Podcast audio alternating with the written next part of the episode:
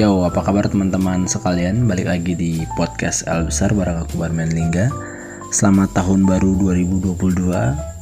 Meskipun tentu saja ini bukan lagi waktu yang tepat untuk mengucapkan selamat tahun baru karena sekarang sudah tanggal 12 Februari 2022. Itu artinya kita hampir satu setengah bulan menjalani tahun 2022 ini.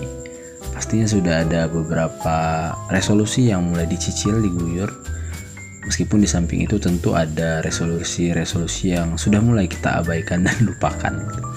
Ya aku berencana di tahun 2022 ini kembali rutin mengupload episode-episode podcast. Meskipun uh, aku nggak tahu apakah masih ada yang dengar atau enggak. Hmm, karena udah jarang ngupload episode tentu algoritmanya dan trafficnya memburuk.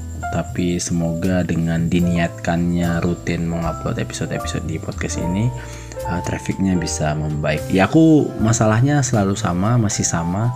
Eh, nggak uh, tahu mau membahas apa meskipun uh, udah membuat beberapa janji dengan beberapa teman untuk membahas beberapa hal. Tapi untuk sementara itu aku akan membuka episode pertama di tahun ini dengan membacakan teks yang adalah bagian dari buku yang sedang kubaca saat ini buku yang ditulis oleh Timothy Keller judulnya uh, generous justice atau keadilan yang murah hati. Uh, semoga dari pembacaan teks ini uh, ada hal baik atau ada hal yang bisa teman-teman ambil dan bisa mencerahkan. Selamat mendengarkan. Generous Justice, keadilan yang murah hati, Timothy Keller. Apakah Allah membela orang miskin? Penekanan dalam Alkitab ini telah membuat beberapa orang seperti teolog Amerika Latin Gustave Guterres berkata bahwa Allah lebih memihak orang miskin.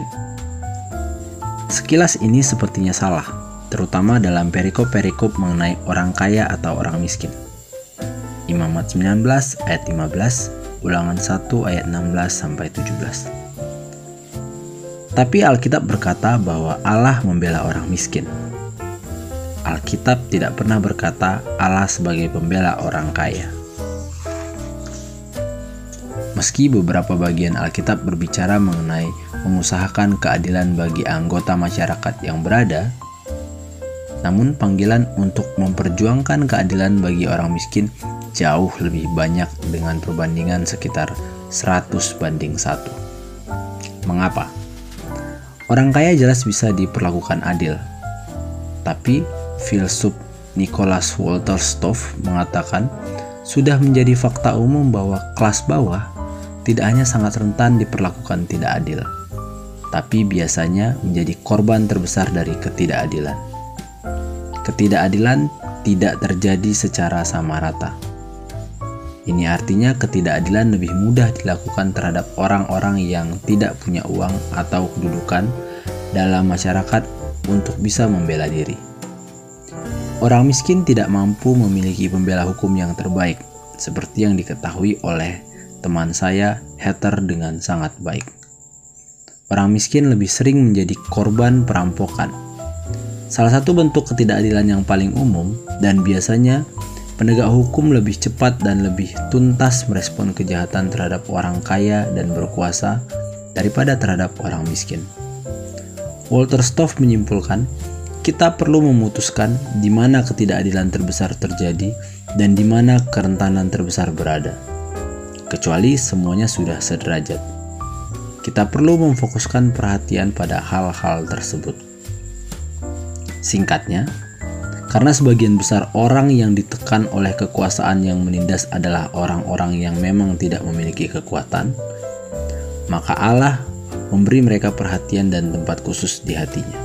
Allah berkata dalam Amsal 31 ayat 8, Bukalah mulutmu untuk orang bisu, untuk hak semua orang yang merana.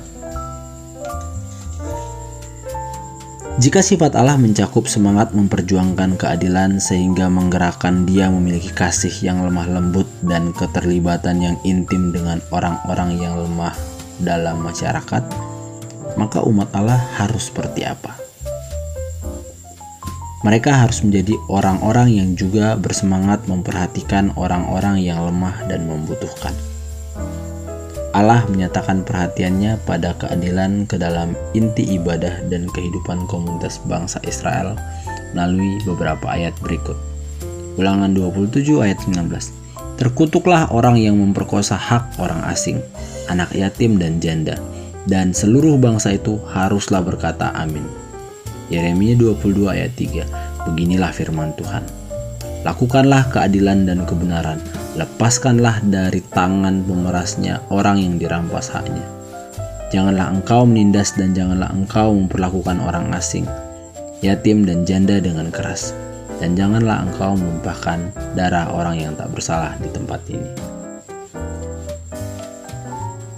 Israel diminta untuk menciptakan sebuah budaya keadilan dalam masyarakat bagi orang miskin dan yang membutuhkan karena inilah cara bangsa itu bisa menyatakan kemuliaan dan sifat Allah kepada dunia ini. Ulangan 4 ayat 6 sampai 8 merupakan ayat-ayat kunci ketika Israel diberitahu bahwa mereka harus menjalankan perintah-perintah Allah agar seluruh bangsa di dunia bisa melihat keadilan dan kedamaian di masyarakat mereka yang didasarkan pada hukum Allah dan tertarik karena melihat hikmat dan kemuliaan Allah. Inilah alasannya Allah bisa berkata, jika kita menghina orang miskin, kita menghina dia, Yesus. Dan ketika kita murah hati pada orang miskin, kita menghormati dia, Yesus. Amsal 14 ayat 31. Jika orang percaya tidak memperhatikan seruan dan teriakan orang miskin, artinya kita tidak sedang menghormati dia yang adalah Allah. Tidak peduli apa yang kita yakini, karena kita sedang menyembunyikan keindahan Allah dari mata dunia. Ketika kita memberi diri membantu orang miskin, dunia akan memperhatikan. Meski yang Kristen adalah minoritas di kerajaan Romawi, kegiatan amal mereka yang luar biasa kepada orang miskin menimbulkan rasa hormat yang besar dan dari masyarakat. Untuk menghormati Allah, kita harus membela orang yang miskin, rentan, dan membutuhkan. Yeremia 22 ayat 16